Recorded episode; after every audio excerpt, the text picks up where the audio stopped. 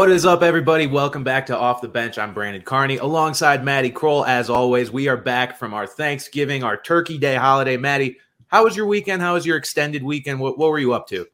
Well, I had a great week until OU lost. That was rough. We kind of talked about that. Um, but outside of that, no, it was good. I was fed well, and now I get to do a lot of cardio to make up for that. How you had a lot of traveling?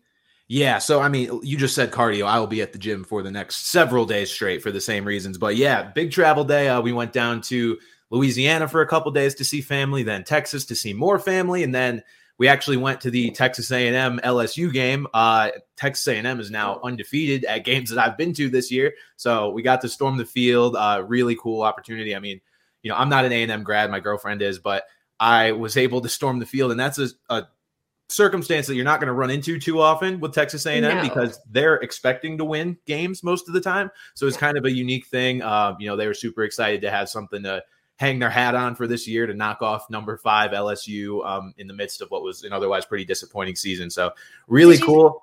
Did you see that LSU player that was like hitting his head on the helmet and the bench's reaction? That was yeah, one of my was, favorite moments. that looked painful. That looked painful. But uh, no, it, it, was a really cool weekend. Uh, we got back super late last night, and now hey, we are back here, back on the grind. One other thing I do want to give a shout out to because it has developed over the past week. As many of you probably know, or maybe don't, I'm a UConn grad, University of Connecticut, and uh, we are known for, you know, I mentioned our football team um, on a previous podcast, but we're known for basketball. And our basketball team, man, they look good. Opened the year, I believe it was ranked 24th or 25th, got up to 20th. And now, as we sit here recording this podcast with the latest rankings update, we are number eight in the country, sitting at 8 and 0. And I just got to say, shout out to my Huskies because this is the best team I've seen in like a decade. So before we get into any NFL, you also have some subtle product placement in the back too. I see a Huskies. Is oh, that yeah, like a cone yeah, or a hat? Yeah, yeah, there little, it is. Little UConn little Santa hat. UConn yeah, absolutely. So uh, no, it was a good weekend for sports overall. Good weekend for both the alma maters of me and my girlfriend. So we're having some fun. But hey, we got some NFL stuff to talk about. A lot of actually a lot of pretty big developments over a this lot. past week. Um, one of the major ones happening last night, actually. So the Packers hung with the Eagles, I think, a lot better than a lot of people expected they would. Um, but the main question coming out of last night is one that's kind of been lingering over the NFL world for most of this season, I'll say. Is it Jordan Love time in Green Bay? So Rodgers left the game with a rib injury. Uh, ironically enough, almost a year to the day that Rodgers replaced Brett Favre on the Thanksgiving Day game due to injury. Um, and then Rodgers went on to start next season, the season following. So Will we get a repeat with Jordan Love? Madi, what do you think about just the situation overall? Is it Jordan Love time in Green Bay? Or are they going to stick with Rodgers for a little bit longer, or should they stick with Rodgers for a little bit longer? At this point, I feel like Rodgers has lost the locker room. I mean, you saw that team kind of come out and throw support around Love whenever we watched him play. Obviously you expect him to be able to step into that role and make some things happen. You're not expecting a ton because he has been sitting but at the same time like you've had at least a year to be able to learn the playbook. You know what's going on at the bare minimum. So um, i think as far as like what we saw from love there was nothing to deter or to hinder them from playing him in the future i think that it's time that we start letting jordan love take over the thing is is the Green Bay kind of shot themselves in the foot, right? Because ideally, you get rid of Rodgers and loves your guy, and you kind of just go through the season with that plan going into the offseason. I don't know that they can actually do that the way that they set up his contract. I don't think that there's going to be any team that's willing to trade for Rodgers, especially with the way that he's played this year, the drama that he's brought the past two seasons. Um, I don't think that anyone's going to be willing to take the risk of of making a trade and taking on that financial responsibility. And I don't think Green Bay can kind of get out from underneath it. So I do think that we'll see Jordan Love for a little bit, but how long, I'm unsure. Yeah, I do think just logically, it's probably time to sit Rodgers down for this year. Um, I mean, you can reevaluate what happens after that point if you want, but look, they're not going to make the playoffs. Um, you know, Rodgers, I believe we, we have this quote that he had said, you know, as long as we're not mathematically eliminated, um, I'd like to be out there, but – they might as well be right like yeah. logically they're not going to go undefeated the rest of the way and get all that help it's just not likely to happen and now you've got a chance to actually see what you have in jordan love he looked pretty good in a short stint that he had in that game against one of the nfl's best defenses and the packers are at a point where they have to find out what they have in Jordan Love. I mean, we've we've honestly been talking about that for the last couple years, but next year we're heading into year four for Jordan Love in the NFL. Like it it has flown by. This dude's rookie mm-hmm. contract is about to run out, and the Packers might not know what he is. Like you have to let him play. Rodgers, it's also tough and a little bit ambiguous with him as well because it's like, is this fall off, you know, completely age related? Is this a sign of just what he's going to be for the rest of his career until he hangs it up? Or is he just completely hampered by these injuries? His thumb is basically broken. Um, now he's got this rib injury. Like they're in a really, really, really tough spot. But I think step one to maybe getting a little clarity on things is you let Jordan Love go the rest of this year, and at least you know what he is, or you can see what what he might be. Right. Even just from a just a football in general standpoint, you don't want your leader coming out and saying this like. And if there's a chance, I'll be out there. If not, don't count on me. Like that's up to the coaching staff. That's their mm-hmm. decision, right? This just shows that he thinks that he his say is the end all be all, and I just feel like that's very deterring for a team. Um, and even for me, I feel like that should be for the fan base.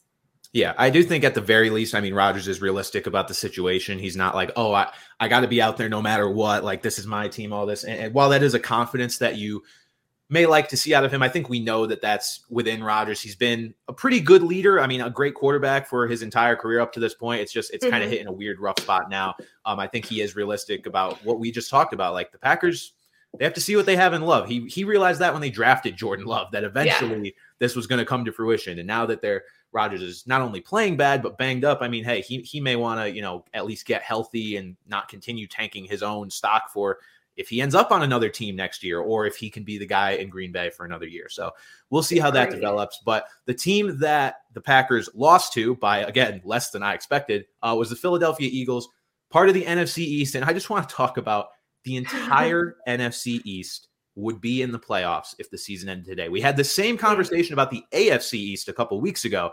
Now it's the NFC East. Madi, do you think it stays that way? What are the chances? Give me give me a number, give me a percentage that the entire NFC East makes the playoffs. Mm, it's possible. I don't think that it's going to happen. I think that, especially with the Giants as banged up as they are, I have a feeling they're going to fall out. I mean, so the Giants and the Commanders play each other twice in the next, I think, four weeks that are coming up. I, I believe they play each other this week is the first of those matchups. Yeah, and then I think two weeks after. I could be wrong, but yes, you are mm-hmm. you are right. This week's going to determine a lot. I I would say the chances of all those teams making it in probably percentage wise like 64 i suck at percentages i don't think it's going to happen i think that there's a good chance either the commanders or the giants are going to kind of get knocked out of there yeah, but I think I, I it's a done deal with Cowboys Eagles. Yeah, oh, definitely. I mean, Cowboys Eagles, barring a catastrophic meltdown, are, are mm-hmm. both going to make the playoffs. I think you look around the rest of the NFC and you look at the odds of it happening.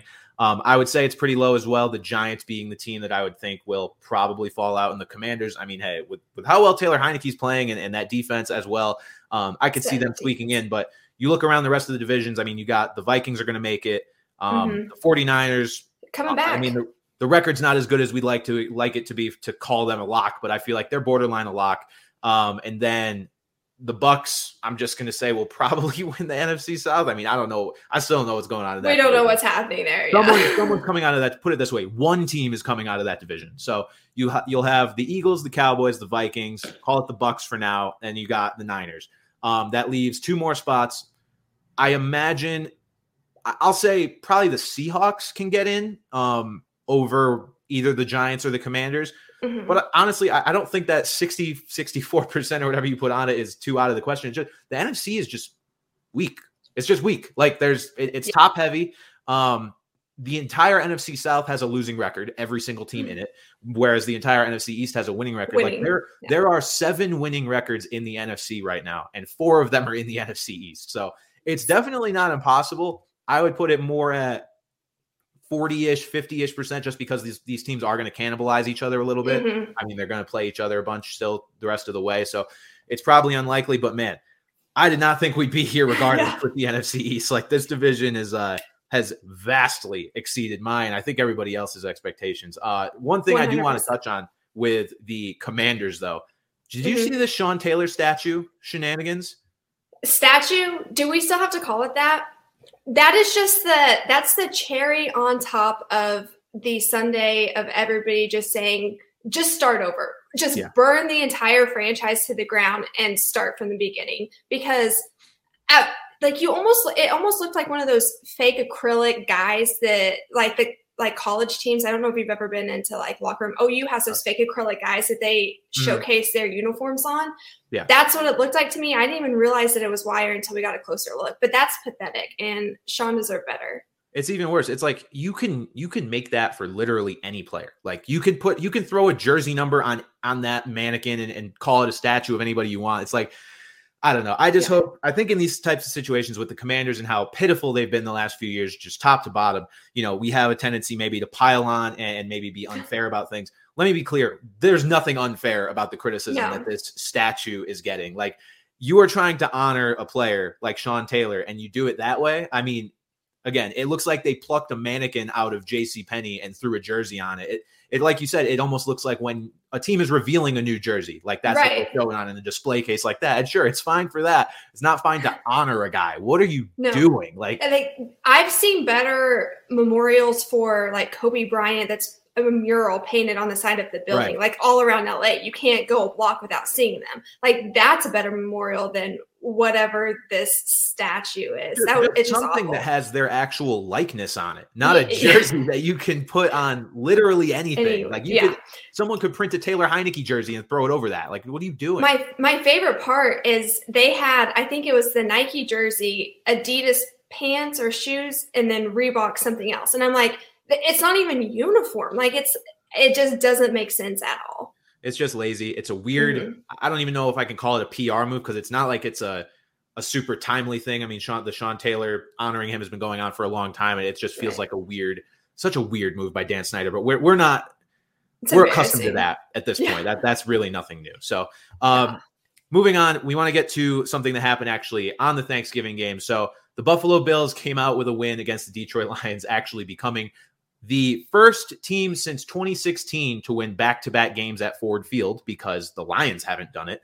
Um, so that's kind of embarrassing for the Lions. But the bigger storyline coming out of it is Von Miller. Uh, he came out of it with a knee injury. Still some speculation as to what exactly it is. It seems like it's a meniscus. We don't know how long he's going to be out for. But Madi, how much does this impact the Buffalo Bills, and what does this mean for their Super Bowl chances? You know, I've talked about this a lot because I think this has been a very prominent question. I actually don't know that this affects the Bills as much as what people think, at least going forward. Where we're really going to see the impact is when they play the Chiefs again, when we see that rematch, because that's why they went out and got Von in the first place, is they wanted a pass rush that would be able to stop Patrick Mahomes. That's been their biggest hangup in trying to make it to the Super Bowl.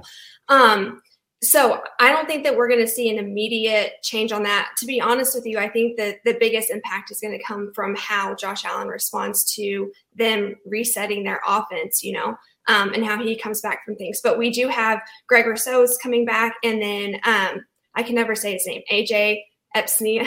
I always mispronounce the name. Yeah. I even like wrote it out in my notes just to make sure I could say it correctly. I can't. Um, and then you know, Ed Oliver has kind of stepped into that leadership role and just said we're going to be fine. So I don't think we're going to see a huge difference until, like I said, they play the Chiefs. Um, but I do think that obviously it is a big loss for the Bills. Yeah, and it's not only the difference of you know not having him; it's they don't know how long they're going to be without him for. Like it, they're yeah. kind of in a wait and see with this injury right now. They basically said Von is going to go the next week to ten days, um, see how he feels, see how it's holding up. Is this going to be something he can play through? It very well may be, and if it is, how much is it going to hamper his performance? I mean, of course, mm-hmm. I think if you get you know seventy percent of Von Miller, that's still better than not having him out there. Um, for right, especially the rest of those guys come back healthy. Yeah, for as big of an mm-hmm. impact as he makes, just from, even from just a leadership perspective, um, I think they'd love to have him out there. You know, at less than hundred percent if he can play through it. So mm-hmm. we'll just have to wait and see what the universe holds for Von Miller in the next 10 days or so. But I'm sure for Bills fans, it's got to be agonizing having to wait and see because he's he's probably the heart of their defense. He's their big free agent acquisition, and I mean, he knows what it's like to win a Super Bowl. So absolutely, um, and it's kind of like one of those injuries that it's you're already down. You know, they've they've had not not the greatest past couple of games, and now you're getting kicked while you're down to right. lose Von. Exactly. So we'll have to see if this is sort of a, you know, you get to rock bottom and then go up from there, or if this is, you know, the beginning of the end for the Bills 2022 Super Bowl chance at least. I'm not going to be that dramatic about it. I don't think it is, yeah. But it's definitely a bit of a gut punch. Um, from a Broncos legend to the current Broncos again. This Russell Wilson clip with Mike Purcell was hilarious. Um, I feel like we all kind of were Mike Purcell in that moment. Yes. Scream at Russell Wilson. We're like, yeah, what is wrong with you? Stop being so bad. Stop being just a soundboard for soundboard for cringe sound bites. It's just been a bad year for the Broncos and Russell Wilson. Um, Madi, what do you make of that clip? And what do you make of just the Broncos now? I feel like we've talked about them several times, but it's just it hasn't gotten any better since the other times we've talked about this team. I mean, we just we watched Mike Purcell do it for the rest of us. Everybody was cheering from their living rooms. If you just saw the clip online, you were cheering online. He did it for every fantasy owner of Russ Wilson. He did it for every Broncos fan. Good for Mike Purcell. Um, to be honest with you, I think what this means is it's just a ticking time bomb until Hackett loses the job. Uh, we're going to see a new coach in Denver, but to me, I just I don't I don't see how you get better from here. Like what's going to change? Really, what it's going to take is for Russ to completely come around, and I just don't think that they have it in them. There's yeah. something off there. And I think you know they've pushed it so far now. Um, you know the Broncos are three and eight. They didn't get rid of Hackett earlier than this, so now it's sort of like almost what's the point of firing mm-hmm. him before the season ends? It might as well like let him finish out the year reevaluate after this because let's be real what are what is five weeks of an interim head coach going to do for this team it's nothing you you might get a little bit of a morale boost or something but i feel like this team is too far gone having a having a defensive coordinator or other you know assistant coach take over the the head coaching gig for the next couple weeks isn't really going to do a lot so they're kind of just going to suffer with hackett for the next few weeks i think uh, until this season closes out but i do think it's probably the end of hackett in denver one of the most spectacular head coaching failings I've ever seen in my life. I mean, and I didn't it think it could bad. get worse than Urban Meyer last year. And I'm still, I don't know mm. for sure if it is because Urban was just such a, a, off the field problems and general incompetence guy. But this yeah. is almost worse. Like this is just on the field incompetence. Like this is horrible by every every sense of the word. So Hackett's probably done. Ha- yeah, Hackett Hackett is done. It's just I haven't seen a team that struggles this badly on third down in so long. I mean, it's it's I mean it's three and out almost every single drive, anyways. But they cannot convert on third down literally to save their life. I, if there were guns to these players' heads, they couldn't do it. Yeah, and you want to talk about you know last week we had um, reporters asking Zach Wilson, "Hey, do you feel like you let the defense down?" That has been the Russell Wilson special mm-hmm. all year long because this Broncos defense is good. Actually, led up a few more points to the Panthers than I would have expected because there was that whole stat of if the Broncos had just scored 18 points in every game, they would have been like nine and one. Well, they finally allowed 23 points to the Panthers, so they would have lost this game anyway. But yeah, that defense has been overperforming, and um, I could see why they'd be. You know, upset with Russ and uh, just the general vibe of that team and everything that's transpired this year. So yeah. speaking of people being upset with Russell Wilson, um, you may remember everyone listening at home this uh, Russell Wilson on the plane storyline doing the high knees, high knees again. Probably, arguably, a more cringeworthy event for him this year than even the the Broncos country Let's Ride or, or the Dangerwich commercials. The airplane may have been worse because I think we can all relate to seeing that person on an airplane and how just how annoyed we would be. We had someone else cause problems on an airplane this week. Odell Beckham Jr. Uh, was apparently taken off an airplane. This is a really weird story. Madi, I'll just get right to the cut right to the chase. Who's worse to deal with on an airplane now, Russell Wilson or Odell Beckham? So we're still having reports that are coming back about the Odell situation. I don't really know exactly what happened at first. So the official report says that there was a medical emergency. I looked into it. But then reports from the actual plane, from people who were on the plane, the stewardess, all that, that have kind of leaked out, said that he just refused to put on his seatbelt and then was asked to evacuate or the entire plane was going to have to be deplaned. And then his lawyer comes out and says, well, he wasn't unresponsive like they said. He was in and out of sleep. And I guess when he finally like woke to, they they were like, put on your seatbelt. And he said, oh, okay, I'll do it. And they said, no, it's too late now. You have to leave or everybody else has to leave.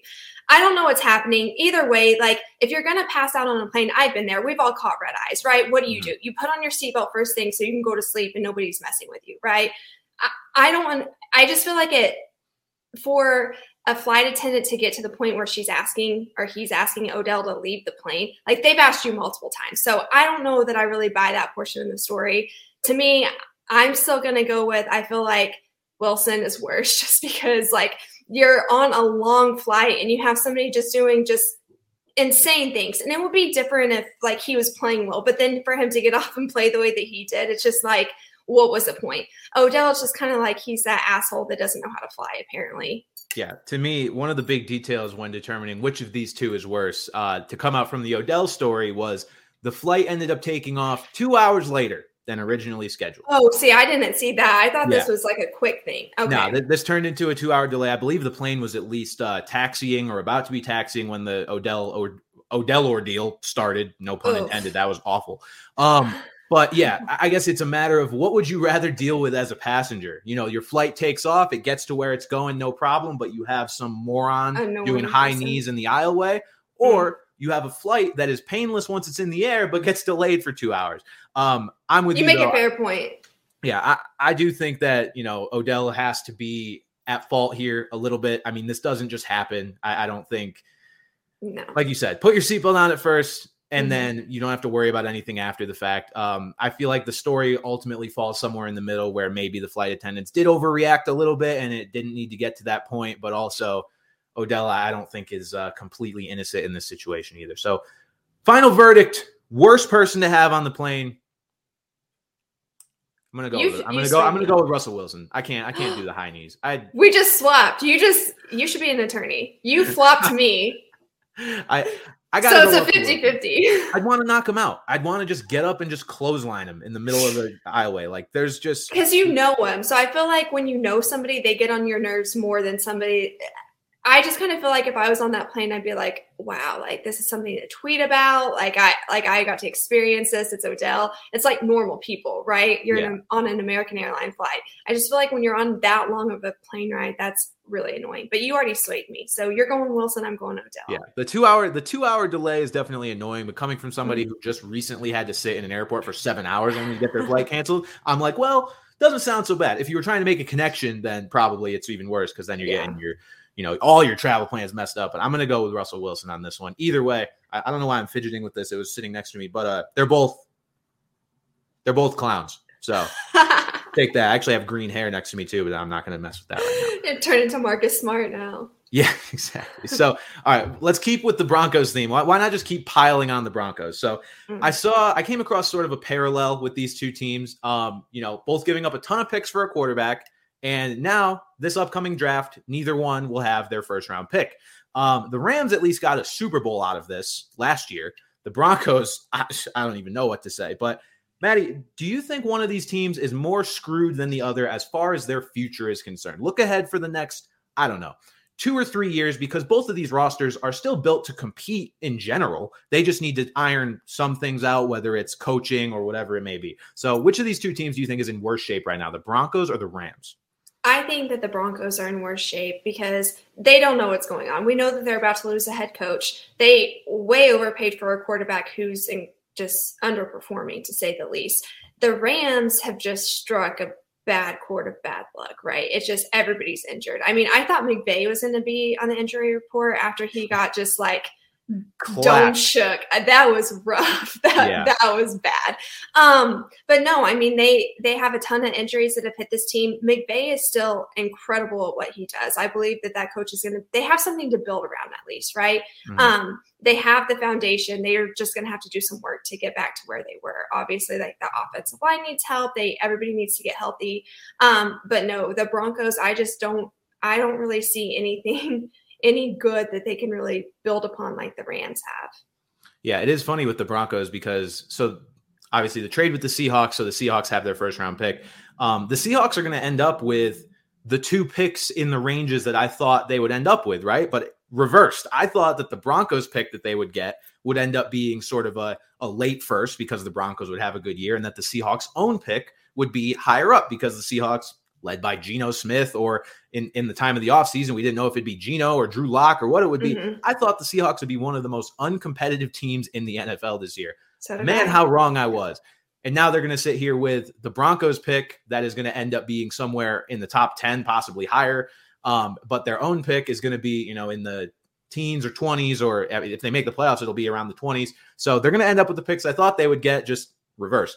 Um, I agree with you. I think the Broncos are more screwed just because they are under the massive weight of this Russell Wilson contract. And if he doesn't figure it out to some extent over the next couple years, I mean, his the dead cap on that contract, they cannot do anything. they can't do anything. They're tied the down. The only out that they have after maybe next year is if they can get some other poor desperate team that thinks they oh thinks I can fix him to like pay half of his contract or so. Mm. Um, but either way, the Broncos are going to be paying a lot of money for either bad or no production to Russell Wilson if he doesn't figure it out. The Rams, though, I just wanted to bring it up with the Rams because so the Lions have their pick, um, and that pick is going to end up being a lot better than we thought. The Lions, if they would stop winning so many damn games, they could have two top 10 picks, but their record is going to get them into, you know, the teens or so with the Rams pick, maybe top 10.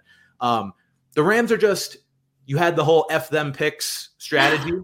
and man, it's biting them way faster than I thought it would. Like, I, yeah. you know, they won the Super Bowl, so ultimately they probably don't care that much. But I figured that that strategy would, uh, you know, come back and bite them maybe a couple years from now, where it's like, okay, they didn't have their 2023 first round pick, and, eh, but you know, it doesn't matter for the 2023 season or the 2024 season. You might look back later and be like, oh, it would be nice to have that young ascending player, but I did not think they'd be sitting here with such a terrible record. What are they? Are they at uh three and eight? I think it was. Yeah, three and eight, last place in the NFC West. So the Rams are struggling, but um, at the very least with the Rams, when it comes to a potential rebuild, let's say worst case scenario, this is the end for the Rams as we know them. Like the the core players of this team, they can at least trade away guys to get some first round picks back going forward. Like they right. can trade away Cooper Kupp, who's not the youngest receiver. I mean, I don't think they'll do it like this offseason or anything, but if they get that desperate, they can trade away Cooper Kupp and probably get a first and a second like the like the uh, Packers did for Davante Adams.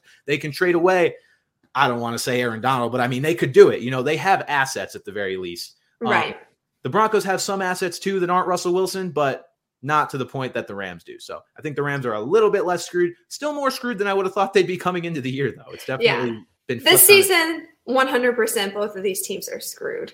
Like, yeah. So, uh, you know, they lost Allen Robinson for the year. Obviously wasn't that was rough to watch. anyway, but it's kind of just the straw that broke the camel's back. It's mm-hmm. like, all right, we lose Cooper Kupp. Hey, let's see what we can get out of Allen Robinson. Hey, how about you don't? You just have yeah. to deal with Ben Skowronek now and uh, Tutu Atwell or whoever they're going to be throwing out there now to end the season, all with Bryce Perkins at quarterback. So, and your head coach is probably in concussion protocol. Your, your head coach is, is in the blue tent waiting to come out. So yeah. it's tough for the Rams, um, but I think they'll be okay in the next two to three years, even if this year is massively disappointing considering what they thought coming in. Um, another team that's been a little disappointing lately is the the Ravens. So Lamar mm-hmm. Jackson mm-hmm. lashing out on Twitter with this ridiculous tweet, now deleted. Um, mm-hmm. Very vulgar tweet. We actually pulled it up on the screen for those of you watching on YouTube, but I will read the somewhat clean version for our, our younger viewers at home. Uh, boy, STFU, y'all be capping too much on this app. Never smelt a football field, never did anything but eat, you know, phallic, phallic object. Um, Use your imagination. Man, Lamar was angry. So that that tweet was in response to somebody saying basically that uh, the Ravens need to let Lamar go because they need to build a more well-rounded roster because games like this should not be coming down to a 67-yard field goal attempt from Justin Tucker. Which, by the way, is hilarious that the opposing team even needs to sweat that out because they did. They well, what's crazy nervous. is I saw people all on Twitter that were just like like everybody expected him to make it. Like at, at what point have we have we like reached that we're all like disappointed that somebody missed a 67 yard field goal attempt? Like yeah, it, it's almost it's like wild if, if they, to me. If they send him out there, it's like, oh, if they have enough confidence that he's going to make it, it's like, okay, every time I've seen Justin Tucker kick a field goal, like it's gone in outside of these very, right. very rare times. So I believe he has the record at 66. So it wasn't mm-hmm. out of the question. Um, but again, I don't think the original tweeter here is necessarily wrong. I don't think the Ravens should let Lamar go, but these games, you should not have a game against the Jaguars that is coming down to a 67 yard field goal attempt and then losing to the Jaguars. Like, this is bad. Mm-hmm. This is really bad. And we've, we've talked about it at length about the Ravens' shortcomings, about not having weapons, O line issues. I mean, even their running backs have been hurt basically all year. Uh, Mark Andrews has been hurt for a stretch of the year. So it's been tough for the Ravens, but I don't I don't know. Where do you think the Ravens go from here? Like what what what is next? They extend Lamar and then get him weapons. Is it that simple, or or are they beyond that point?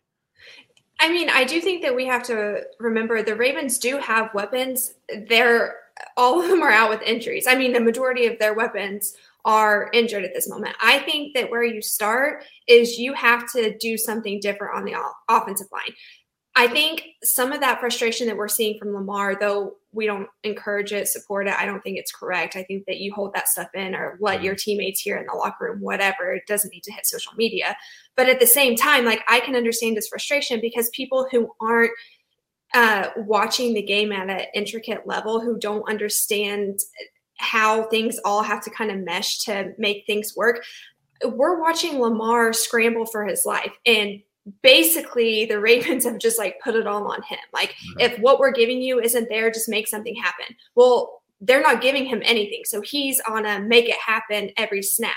And I think that because he's great, as great as he is, he is disguising a lot of the issues that that offensive line has. But like, I, I, mean, people were asking me for fantasy advice this week, and they were asking about Ravens players, and I was like, listen, I want to do it because we're going to see the Ravens struggle without Ronnie Stanley. Like, just having that one piece gone makes a huge difference. So for me, a something that they have to focus on is the offensive line. And I think secondary to that is what are you doing defensively because some changes need to happen. I think that they're now seeing like I think without Wink there, they're having to redefine what their identity is and they're having issues with that. So I think that possibly you look at making a change at defensive coordinator or you figure out what's going on there. But offensive line and then trying to figure out what their identity is on the defensive side of the ball have to be priorities going into next season. But I think as far as what you're seeing now, I think this is what we're going to get from the Ravens the rest of the year. Yeah. Which I is mean, unfortunate. We've seen their offense be not nearly as dynamic as we're used to, but mm-hmm. I think you just want to see Lamar be a little bit more composed in these situations as far as his conduct like on Twitter and stuff like that because that that's really bad. Like we we all know that mm-hmm. you guys are disappointed you lost to the Jaguars. It is embarrassing to an extent. Um, but the Ravens are 7 and 4. They are still at the top of their division. They're still going to make the playoffs probably. Um, and you look at their upcoming schedule. I mean, Broncos, Steelers, Browns, Falcons, Steelers, Bengals. The only thing you have anywhere in there is some relatively tough defenses. The only offense that scares you is the Bengals at the very end of the year. Maybe the Browns if Deshaun Watson comes back and looks like his old self. But mm-hmm. otherwise, it's like the Ravens could go undefeated to close out the year. And I don't really think anybody would bat an eye. Like it wouldn't be shocking based on that schedule. And then they're sitting here at 13 and four or you know conservatively 12 and 5 or may, I'll call it worst case scenario 11 and 6 and they're just fine. So I just right. think Lamar needs to do a better job of not feeding these trolls because it's just it doesn't help anybody. I mean, no. it just is a bad look and it's going to make people, you know, be on that dude's side. The attention that he gave that tweet of that dude saying they should get rid of Lamar and, you know, get a more well-rounded roster nobody's going to see that if Lamar doesn't respond to it, or at least it's uh-huh. not going to get nearly as much traction. So I don't know. I think Lamar just needs to maybe stay off social media for a little bit, at least after bad games like that.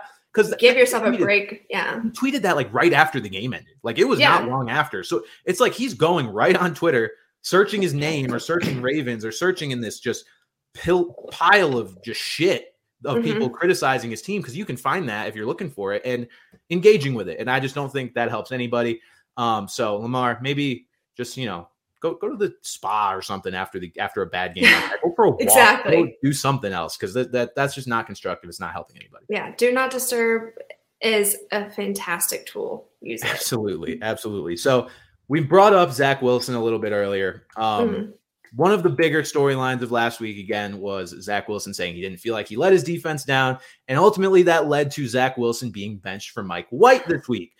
Yeah. The storyline with him being benched, at least coming from head coach Robert Saleh, was it was a reset for Zach Wilson. Well, Mike White played great, led the Jets to a big win over the Bears, who, in fairness, yes, had to start Trevor Siemian. We all know that. Yeah. But Mike White looked really good again, which he has in stretches over the course of his career so far. Is this the end for Zach Wilson in New York? I don't think it is. I think this was uh, a I'm going to make an example out of you. We don't behave like this type of situation. I mean, I will say I think it was a bit excessive to see him like in normal clothes on the sidelines. The, the picture, the popular picture that was all around Twitter and everything else, where he just looked like somebody pissed in his Cheerios. Mm. That was tough to see. Um, but it, it was a lesson he had to learn, right? You he was acting the way that we see Aaron Rodgers act without earning that that uh, entitlement, I guess mm. we should say. Um, what was interesting to me was to see the support of his teammates around Mike White because after the after the game, everybody was like Mike Mike White this, Mike White that, and I was just sitting there thinking like the locker room obviously wants this to be Mike White's team, so where where do they go from here? Um, I I think they've invested so much in Zach that we're going to see a little bit more from him. Um, but it is interesting to kind of see. We obviously know where the locker room stands. So I do think that they might give Mike White another shot maybe this upcoming week. But then it's also hard to say because Mike White is either decently good or really, really, really bad. Mm. Like what we saw at the end of the season last year. All right. Here's my take on the situation. I think it's the end for Zach Wilson. wow. Bold take. I think it's the end for Zach Wilson in New York. Um, mm. I don't see how, at the very least, like you said, this week they go back to Zach Wilson. I think you got to give Mike White another week. Mm-hmm. And I just think Mike White, the worst case scenario for how he can play is almost the best that they've gotten out of Zach Wilson this year. Like, that's true. Mike White, if he plays badly, it's not going to be anything new for the Jets. But you look at how he played he allowed Garrett Wilson to be sort of the star receiver that they've been looking for him to be. He revived Elijah Moore. That dude came out of witness protection this week. I mean, Listen. at that point, like it's what can't he do? So Mike White, it he gave this team a much needed jolt.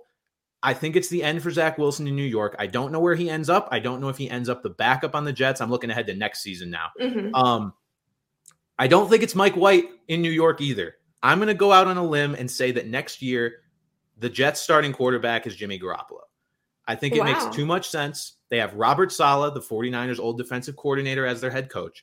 They have mm-hmm. the cap space to sign him. Jimmy's not going to break the bank, I don't think. He's going to cost like a decent amount. I mean, he's playing well and he's obviously going to help this team, but that's what the Jets need. This roster is built to win outside of the quarterback. The defense mm-hmm. is playing great. They have these young offensive weapons. They'll get Breece Hall back at some point next year. Um, and I think Jimmy G just makes too much sense. So I'm going to make that call. I think Jimmy G to the Jets happens next year. Whether Zach Wilson is a backup or if he gets shipped off for a couple of picks to somebody, again, who wants to try and I can fix him type thing. Mm-hmm. Um, I don't know, but I don't think we see Zach Wilson as a consistent long term starter for the New York Jets again. I, I do I do think that there's a chance that there could be some changes next year. I don't know that they go to Jimmy G just because we know that Jimmy G does have his faults. And to be mm-hmm. successful with this offense, like whoever's at quarterback is going to have to get the ball out quick, like two seconds or under. Like Jimmy G, I don't know that he has the capability to be able to do that. He could. I also think that it would take a lot to get. I don't know. I just I don't think, know about that, but I I do like where your head's at on that. Yeah, I think if they if if the Jets just waste this young core that they have trying to figure out who their quarterback is going to be, and you know continuing to throw years away with a guy like Zach Wilson, or God forbid a guy like Mike, say they name Mike White the starter next year. I mean, I like the guy, but I don't I don't know about all that. Um, yeah. I think if you go with a guy like Jimmy G, and I've hated on Jimmy G for a while and said, I don't think he's elite. I don't think he's a top 10 guy, but I think he's enough to get this team over the hump and sort of lead it to be a 49ers of the East type of situation. I mean, yeah. they're built the same way. Obviously, they don't have as dynamic of playmakers. There's no McCaffrey, there's no Deebo, there's no George Kittle, but I mean, Garrett Wilson's no slouch. Bryce, Breece Hall is no slouch. Elijah Moore is still there for now um, and playing well again, it seems. So I could see it happening. Um, the Jets got to do something at quarterback, though, even if it's not Jimmy G. I agree. I don't think it's Zach. I don't think it's Mike, and they're not going to have a high enough draft pick because of their hot start to go get one of the elite guys of this class. So I have to I, wait and see on the Jets. I do have to say, um, for anybody who saw the Elijah Moore clip, because everybody after the Thursday night game was like, I just want somebody to hold me the way that Josh Allen holds Diggs. And for me, like my relationship goals, I want somebody to talk about me the way that Elijah Moore talked about that football that he was like yeah. talking sweet to. That's all I want out of life. Elijah Moore, you can never say that he doesn't love the game. I mean, to an, to a point where it's almost concerning. So, hey, I'm glad Elijah Moore has again come out of witness protection thanks to Mike White or the coaching staff or a combination yeah. of the two. Um, too electric of a playmaker to just be sitting on the bench and never getting targeted. So, all right. Agreed. Called Jimmy G to the Jets. Speaking of potential moves this upcoming offseason, mm. Josh Jacobs just torched the Seattle Seahawks over 300 all purpose yards in that game, including, I believe it was an 86 or 84 yard game winning touchdown in overtime. Um, I did not see this coming from Josh Jacobs this year. I did not. I mean, he's in a contract year, but yeah. Th- he's one of those guys that, like, in fantasy football, every year I look at his name on a draft board and I'm just like, I'm all set. Like, I'm good. Like, I he's too high of a pick. He's not going to be an elite RB one for me, and mm-hmm. I don't. I don't want to pay up for what I think will be like a mid-level RB2 type of guy. I'm good. I, I, was wrong, apparently. I think he's like a top three fantasy running back now after that performance. So mm-hmm. Josh Jacobs torches the Seahawks, continues a career season. Where does he end up next year? Because this is a contract year. Do you think he ends up back in Vegas? I think that I think Vegas is going to have to figure out what they're going to do. It's hard to picture what they're going to do when you don't know what's going to happen. Are they going to keep the coach that's there? Are they going to make changes at any level, you don't know. So I don't really know what Vegas is going to do. Obviously, we know that they're happy with the way he's performed, um, but they didn't take him up on the option. So do they franchise tag him or are they going to give him a contract? I don't know. They would be smart to keep him, in my opinion. Um, but if that doesn't happen, I could absolutely see him with the Baltimore Ravens solely Ravens. because what we're seeing right now is they're kind of letting the flap open and just kind of giving him the ball and saying, do what you do, make something happen. Um, and that's exactly the way that the Ravens designed runs play out, right? So what the Ravens do is they get the ball into the hands of somebody who can run and they say, make good decisions. And they don't try to get too crazy with it. It's not super formal schematic runs. And so I think that he would be super successful there. Um, but I definitely see that as being a home. Yeah, I mean, I could see that as well. Um, you look at the Ravens cap space next year. This is kind of what I was looking at for looking for fits for Josh Jacobs outside of Las Vegas. Um, team cap space for next year. The Ravens currently have 38 million in cap space, and if they're going to re-sign Lamar, um, most of that's going to get allocated to him. Probably all of it, if we're being realistic. So they'd have to move some things around. Um, but no, I, I like that fit a lot. I think we don't know if J.K. Dobbins is unfortunately ever going to get healthy enough to the point where he's the guy that we saw at Ohio State. Uh, Gus Edwards is always fighting injuries himself, and then beyond that, their depth is non-existent. So an elite right. back like Josh Jacobs that they can rely on would definitely do wonders changer. for them. The and other, it would help protect Lamar a little bit. For sure. The other spot that I looked at, really one of the only ones that made sense for teams that had cap space, was the Atlanta Falcons. So mm. Cordarrelle Patterson is their quote unquote feature back, even though the touches the last few weeks have been a little confusing. Um, he's only getting paid about five million a year, and the Falcons have sixty-six million dollars of cap space heading into next year. They are not on the hook for having to pay a quarterback coming up. I mean, they are not going to be signing Marcus Mariota to some big extension. They're not going to be signing yeah. Desmond Ridder to some big extension. So I don't think we have to worry about that. Um, they just seem to have cap space, and that's a position that I could see them maybe looking at and being like, hey, we can enhance our team with this. Why not go do it? Um, the other teams with like higher cap space, the Bears have a ton, but I feel like their running back situation is they're in pretty good shape with Montgomery and right. Herbert. They have um, other needs. The Giants have plenty of cap space, but if anything, they're just going to re-sign Saquon. They're not going to mm-hmm. replace Saquon with Josh Jacobs. Doesn't make any sense. Uh, Patriots aren't going to pay for a running back. The Seahawks have Kenneth Walker. The Bengals have Joe Mixon. The Texans Maybe. I mean, we like Dameon Pierce, but that's the situation I wouldn't be shocked to see it turn into a two-headed sort of thing. And no, I think I think the Falcons make sense. Yeah, I agree with that 100%.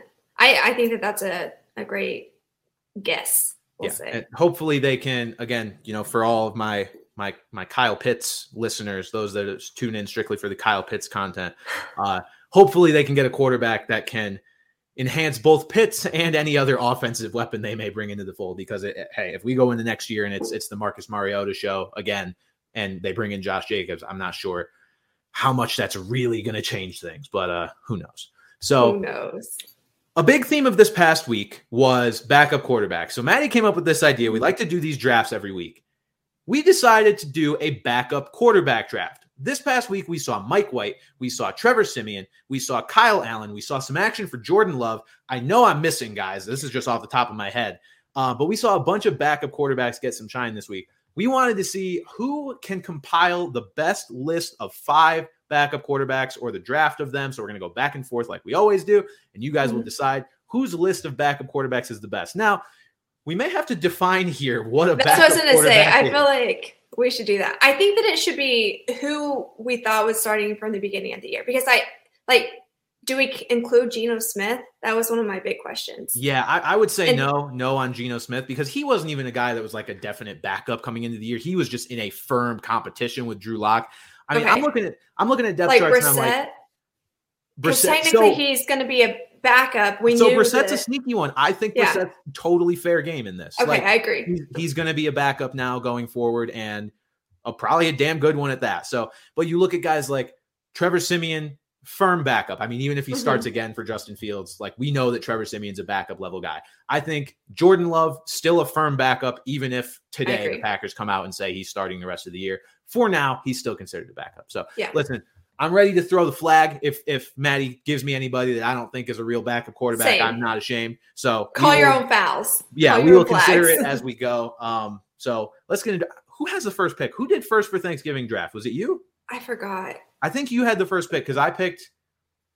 Did you take mashed potatoes off the board last week with the first pick? Yeah, but I thought you went mac and cheese first pick. I may have gone mac and cheese first pick. I don't remember now. I can't remember either. Huh. All right, should we flip a coin? Uh, I don't have a coin. I'll, oh, you could take the first pick. Take the Thomas's. first pick. Are you sure? Oh, you, you first. Pick. Yeah. Okay. Okay. I'll go first. um, I'm going to take Jimmy G. Technically, he's still a backup because starting. I think if you want to throw a flag on it, I can do another one. I want to hear the explanation first. Well, because technically it was Trey Lance's team coming in. It's just Trey Lance got hurt. So for me, Jimmy G was considered a backup, um, even though he held the position before. What do you think? I'll allow it. I'll allow it. I mean, I Jimmy is so out of my head as being a backup that it didn't even register. But I don't think you're wrong necessarily. Coming into the year, we were calling him the most overqualified backup quarterback in the entire league. So right. I'll allow it. Um, but we'll let the viewers decide if your list is uh if your list is tainted, disqualified or if not. your list is tainted by a guy who started like 11 games this year. But that's yeah. That's fine. He's a game managing quarterback. We know what he can do. Now that CMC's there, it's just like we don't need him to do anything special. So Jimmy G, my first pick. All right. Jimmy G is a good first pick. Um, I mean, listen, backup quarterback is one of the most valuable positions you can have on your league. To have a guy that yeah. can come in and not throw things away and can win games for you. Um, with that said, I'm between a couple guys here. I really want to go the Jacoby Brissett route. I do. I'm going to pick Cooper Rush because okay.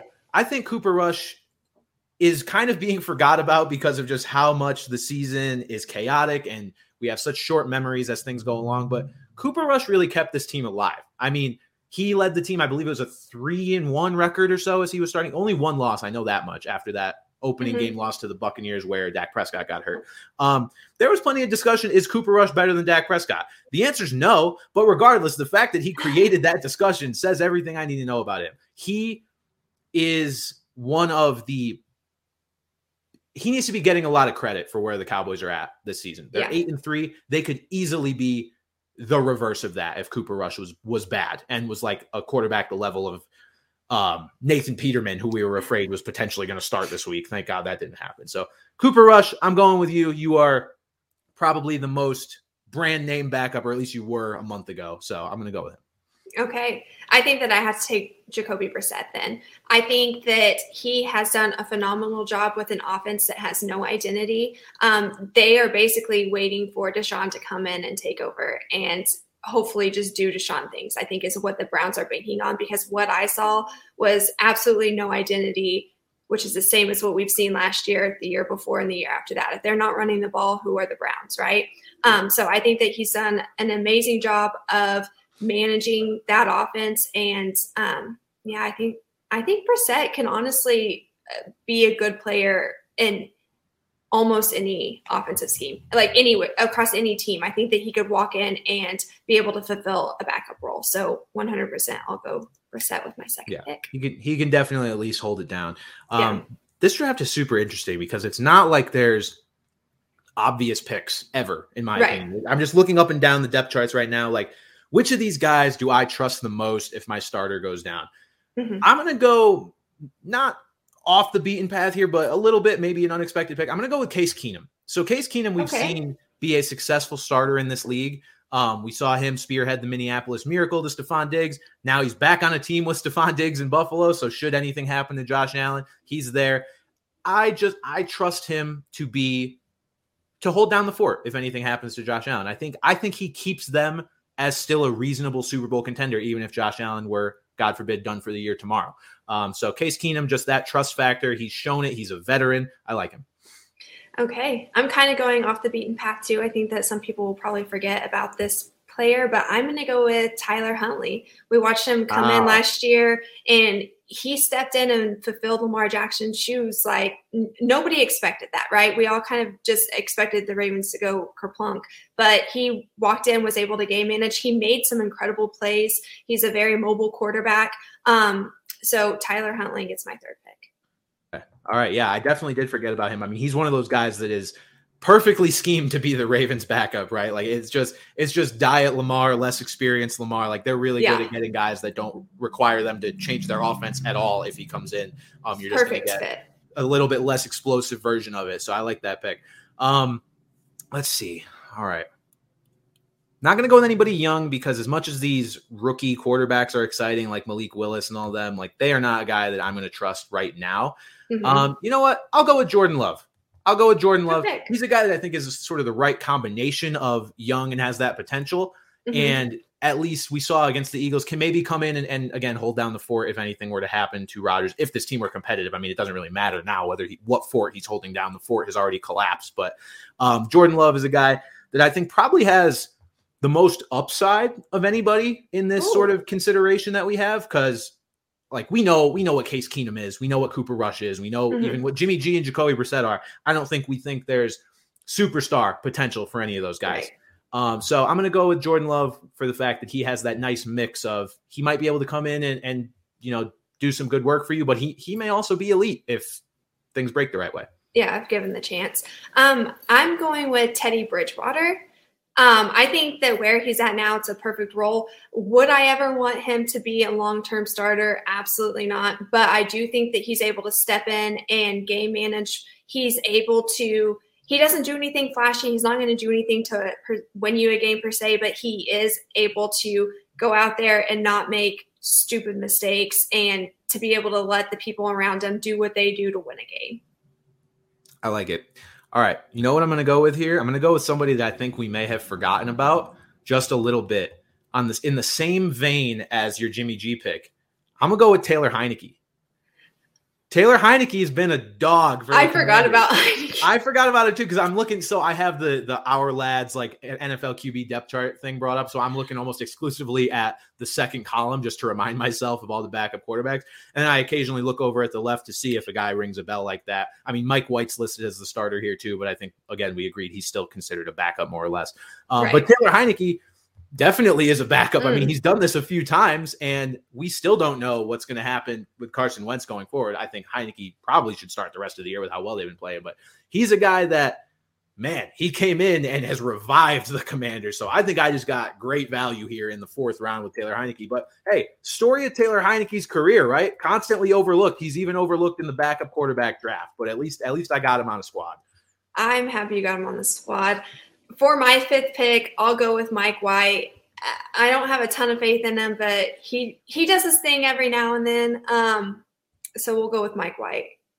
Okay, I like that. Yeah. I mean, I, it says a lot that I was actually concerned about him taking Zach Wilson's job just because of when I heard that he was named the starter. I was like, oh, he's going to do the Mike White thing again, isn't he? Where he's just really good for no reason. And even if he's not good long term, he'll be good enough this year to displace Zach Wilson, aka Emperor Palpatine or whatever. Doesn't take you know. much. Yeah, no, it doesn't your team's take much. fighting for a first down, you can't even get two yards. Like No, Madi, I think you could displace Zach Wilson as the Jet starter if you if you really Honestly, and probably tried so. to do it. So, all right, fifth pick, Mister Irrelevant of the backup quarterback draft. Um, I like to do this every time we do these drafts and just kind of go over the guys that are still available in general, just so you guys don't think we completely forgot of the, these guys. So, I mean, Bailey Zappe is an interesting consideration. Um, Joe Flacco, even another Jet, had a great start to the year. He's Super not a bad pick either. Um, looking up and down, Sam Ehlinger, no thank you. Uh, Brett Brett Rypien, no thank you. Um, let's see what else we got here. Tyrod Taylor, reasonable. Mm-hmm. Gardner Minshew, maybe reasonable. He's got a bit of a cult following. I think that's more for the mullet than anything else. um, my last pick is going to be Jameis Winston. Oh, that's a good uh, pick, though. Yeah, I, like I think I think Jameis Winston got a bad rap. Uh, he did come out and say, you know, it's always been the protocol that you don't lose your job due to injury. I'll be honest, Jameis, I don't know if he was referring to the Saints specific protocol, but that's just never been a thing. Um, guys lose their jobs because they get hurt all the time. I mean, that's literally the crux of Tom Brady's entire career. But that's just not a thing. I do think he got a bad rap. I hope we yeah. see him start somewhere else. And honestly, I hope the Saints turn to him soon. Andy Dalton is not that guy, and the Saints are are. and he's never going to be that guy. Like people keep trying no. to make it happen. Stop trying to make Andy Dalton happen. It's not going to happen. Andy Dalton is the low upside quarterback, and at this point in the Saints season, you need the high upside quarterback. We all know what Jameis Winston is. We've said it a million times. He's the guy that might throw you four touchdowns and four interceptions in the same game. The final score is going to be 35 to 32 every time. At least he can make some plays for you and win you some games that maybe you shouldn't win. May also lose you some games that you shouldn't lose, but man, Andy Dalton is just as vanilla and boring as they get. I'll take Jameis Winston so and hope that he becomes a starter before this year is said and done. So there's our five. I've got Cooper Rush, Case Keenum, Jordan Love, Taylor Heinicke, Jameis Winston. Madi, you've got Jimmy G, Jacoby Brissett, Tyler Huntley. I missed your fourth. Oh, Teddy Bridgewater. Bridgewater. And then Mike White. So, guys, we will get this up in a again our normal little graphic for you just to see which of our five backup quarterbacks you guys think is the best, and tell me if you're throwing a flag on on Madi's Jimmy G pick, and if it's uh if it's more egregious than my Taylor Heinicke pick. Hey, maybe we're both maybe we're both uh, wrong here for picking these guys, but I think we got a good list going. And that was um, kind of fun. I yeah, like- I think that that one's fun because that that one that's an obscure draft, right? Like that's right. a weird one. So um, kind of makes you think and think of who's even eligible to be picked and that sort of thing. So yeah. all right, we'll move on to our weekly game picks. My weekly game picks. Uh, I'll be honest, it wasn't a great week. Look, we we got we got a little too. I got on our high horse last week, uh, did well, but this week my three picks were the Giants plus eight away at the Cowboys. That push, they lost by exactly eight points. Um, the Seahawks minus four at home versus the Raiders. Thank you, Josh Jacobs. Very rude of you.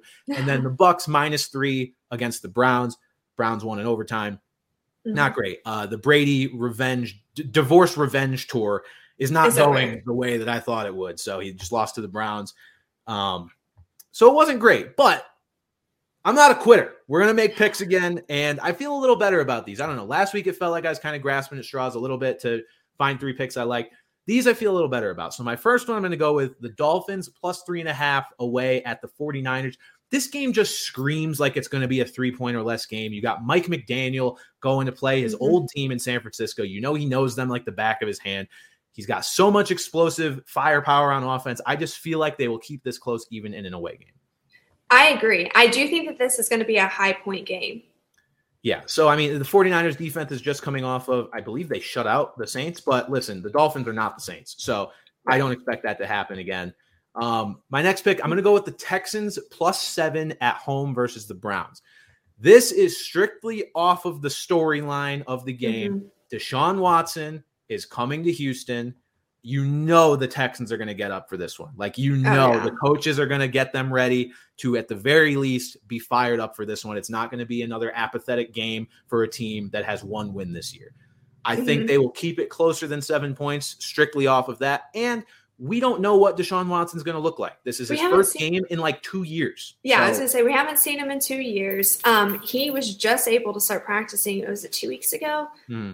and I, that's a that's a lot for a team to kind of get used to a quarterback in such a short amount of time. I know that they kind of had off season, but there's already there's already a little bit of a, div- a divide there just because of everything, all the off field drama, right, going into it. So mm-hmm. I think that you're dead on, and I think that I think that Houston's going to want to come out and make a point because everybody's eyes are going to be on this game. We all want to know what Deshaun Watson's going to look like, right? So everybody's going to be tuning in. This is every individual Houston Texans point to be or game to be able to make a point on. Yeah, this is this will be the one that they're fighting for. You know, a little bit of pride that Deshaun. the whole saga with him is the reason that the Texans have the record that they have right now, right? If right. Deshaun, if Deshaun behaved himself and was still a Houston Texan, they would not be sitting here with one victory 13 weeks into the season. So I think they'll get up for this one and keep it closer than seven points. Um, and then my final pick, Chargers minus two at the Raiders. I like again, I've liked the Chargers. Maybe I'm brainwashed because their record is not what I thought it would be coming into the year, but I think uh, the Raiders are riding a bit of a high. They've won two in a row now, and I just think it's time to come back down to earth for Vegas a little bit. The Chargers are the better team. They have the better record. I don't care that it's an away game. All they got to do is win by a field goal to cover this one. I just this is probably the pick I feel the best about this week, honestly. I, you know what, I kind of I agree with you. I do. Um, they're towards the bottom pass rush win rate. I win rate win rate. I cannot talk. Goodness gracious. I don't think that the Raiders are going to be able to target the Chargers' weak points. And I think that the Chargers are just going to blow right through them. Yeah, I just think that the Raiders do not have it in them to win three games in a row. And, uh, you know, start to creep their way back into national relevance. I think they they go back into their hole after this week. Chargers yeah. take care of them, get to seven and five, which is a record that I feel like the Chargers should have, for given how much talent they have. I still think they should make the playoffs. Um, so we will see. This is potentially the first step to getting back to that point. Um, on to our viewer questions before we call it quits for the day. This was an interesting one. Again, Raiders related. Do you feel that the Davante Adams trade helped the Raiders at all? Now, there's a few ways to think about this one. I want to hear your thoughts on this, Madi, and then I will give you mine. Um, yes, I do think that it helped the Raiders. I think that it diversified their offense. I just don't think that you have a quarterback who can take advantage of that and be an offensive coordinator who's able to play call to make it um, a, a game changing addition. Um, but overall, yeah, I do think the Adams trade did help the Raiders. Yeah, I I think it helped them beyond this year, maybe. Um, mm-hmm. You know, the Raiders, they again, we talked about it earlier, they have a lot of decisions to make this offseason, but to me, it comes down to what they gave up for him. They didn't give up a ton for what is arguably the best receiver in football, at the very least, top three, at the very least, top five, regardless of how jaded you are about maybe him being older than some of the younger studs in the league. Um, they gave up a first and second round pick that ultimately turned into Quay Walker and Christian Watson for the Packers, which is those are some good gets for the Packers. Don't get me wrong. Uh, but they didn't have to give up some crazy pick haul. It wasn't a ton. And Davante Adams is the kind of guy that if and when the Raiders find the right coaching and just the right pieces to put around, he's a guy they're going to be happy that they have. They have the cap space to keep him around. Um, you know, it's not like it's crippling their their pocketbooks or anything like that. So no, I think yeah. it was still beneficial for them. But it's a valid question because it's like if they don't have Davante Adams, how much better or worse is their record this year? Is it really that much different? I, I probably not. But you get a guy, and then you worry about that stuff after the fact. Mm-hmm. So I think it was still the right move to set them up for success. They just haven't done a great job of realizing that success just yet. I agree. Um, and then our next question, again, we just touched on it a little bit. Do you think Deshaun Watson will be able to turn the Browns around? Mm. And I'm I'm not sure it's such a hard thing to answer when a guy hasn't played in that long. Um, we don't really know what to expect, to be honest. No, we don't. We don't know if this is going to be a rusty Deshaun Watson or what it's going to be. So the Browns are sitting at four and seven. Their upcoming schedule is the Texans, the Bengals, the Ravens, the Saints, the Commanders, and the Steelers some tough games in there. I mean, the divisional matchups against the Bengals and the Ravens, we know those aren't going to be easy. The Saints and then the, the Saints, the Commanders, and the Steelers to close out the year. I mean, those are three potential wins. But again, the Commanders have been playing tough too. The Steelers have a talented defense. Um, I don't think he's going to turn them around this year in the sense of them making the playoffs. I, I don't. Um, I think that's fair. Yeah, I, I think he comes in. So they're four and seven. Let's let's call. I'll call the Texans game a win. I'll call Saints a win, and Steelers a win. So three more wins. They get to seven and what would it be? Seven and ten. Um, I think that's reasonable for the Browns, and I feel like that's their ceiling for this year. This, with as many games as Watson was suspended for, and as much praise as we gave Jacoby Brissett, unfortunately, Brissett didn't get them to a point where it was like, okay, now Deshaun can come in and get us to the playoffs. Like four and seven is not the record they were probably hoping to come in with Deshaun um, at. So I think uh, I think it's too far gone this year. I think this is going to just be a few weeks of seeing how much Deshaun, how rusty is he, and what's mm-hmm. he going to look like maybe next year. Uh, but for this year, no, I think I think the Browns are kind of cooked a little bit. I can agree with that. I think I mean it's a it's a good question, right? Because it's kind of on everybody's minds. Nobody really has delved right into it just because we've been distracted by the off the field drama. But obviously, the Browns do think that he's going to be the the game changer, the Messiah who's going to come in and mm-hmm. resolve everything. We don't know enough about him. He hasn't played in two years to be able to say what he's going to do. For sure, he's not going to do. I don't think he's going to do anything that's going to turn this team around this year. I agree with you on that front. Um, and I don't know about going forward because again, like I said, like the Browns don't have an identity on offense. We don't there's nothing to even fall back on to say like what are they going to do. So it's kind of just like a wait and see situation. But as of this year, I don't think that he's going to be able to do anything that's going to turn it around.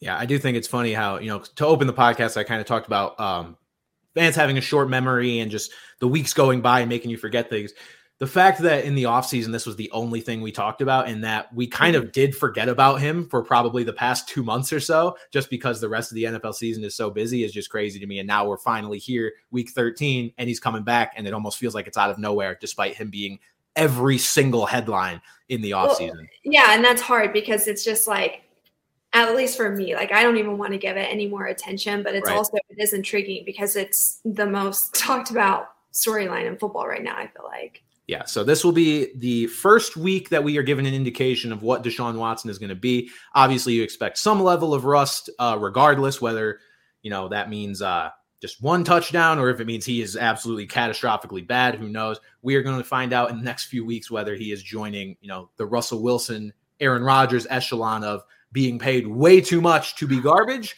or if this was actually a good investment by the Browns. I mm-hmm. honestly have no idea. I feel like after a few weeks he'll get back to who he is because he is still young. Um, you know, I don't think the time away has completely zapped his ability. He's well uh, rested. Yeah, yeah. So He's it'll be fresh legs. I mean, who was it? Josh Allen who came out this week and said if if you like if you are an athlete playing in the NFL, you've been playing all games and you've reached it to this point, everybody's playing with an injury, whether you're talking right. about it or not. So he has the unique privilege of coming in well rested, um, and he basically gets to start in the middle of the season with right, so. a fresh body. We will see what Deshaun Watson holds for the Browns and potentially what their outlook is for you know the next several years. Obviously, they got him locked up for I believe it's five years. Uh, but mm-hmm. that'll do it for this episode of Off the Bench, Madi. Any parting thoughts as we head into Week thirteen? Yeah, 13. We're headed into week 13. Yeah. We have one more game tonight, um, which I'm ready for. And I'm excited because I do think that we are going to have a live show this week. Yes. We haven't been able to because holidays and all the good stuff, but we're back on it this week. And it's always fun to get to talk to the people who listen to this podcast too, because it's nice to be able to interact and have a good time. Right. So, yeah, if you guys want to come in with some fantasy football questions, regular NFL questions, we will be live this Thursday, just before Thursday night football. What is the game this week on Thursday night? It is oh Buffalo, New Buffalo. England. Man, I should have known that. Okay, uh, I was gonna say getting, I was excited to see what your reaction. was Yeah, you'll be getting you'll be getting an extra invested uh, Brandon in that live show because mm-hmm. man, we can make a statement in that game. So that'll be a good one. But all right, guys, that's going to do it for this episode of Off the Bench. We are going back on the bench for the next few days until we see you for that Thursday live show. For Madi Kroll, I'm Brandon Carney, and we will talk to you guys soon.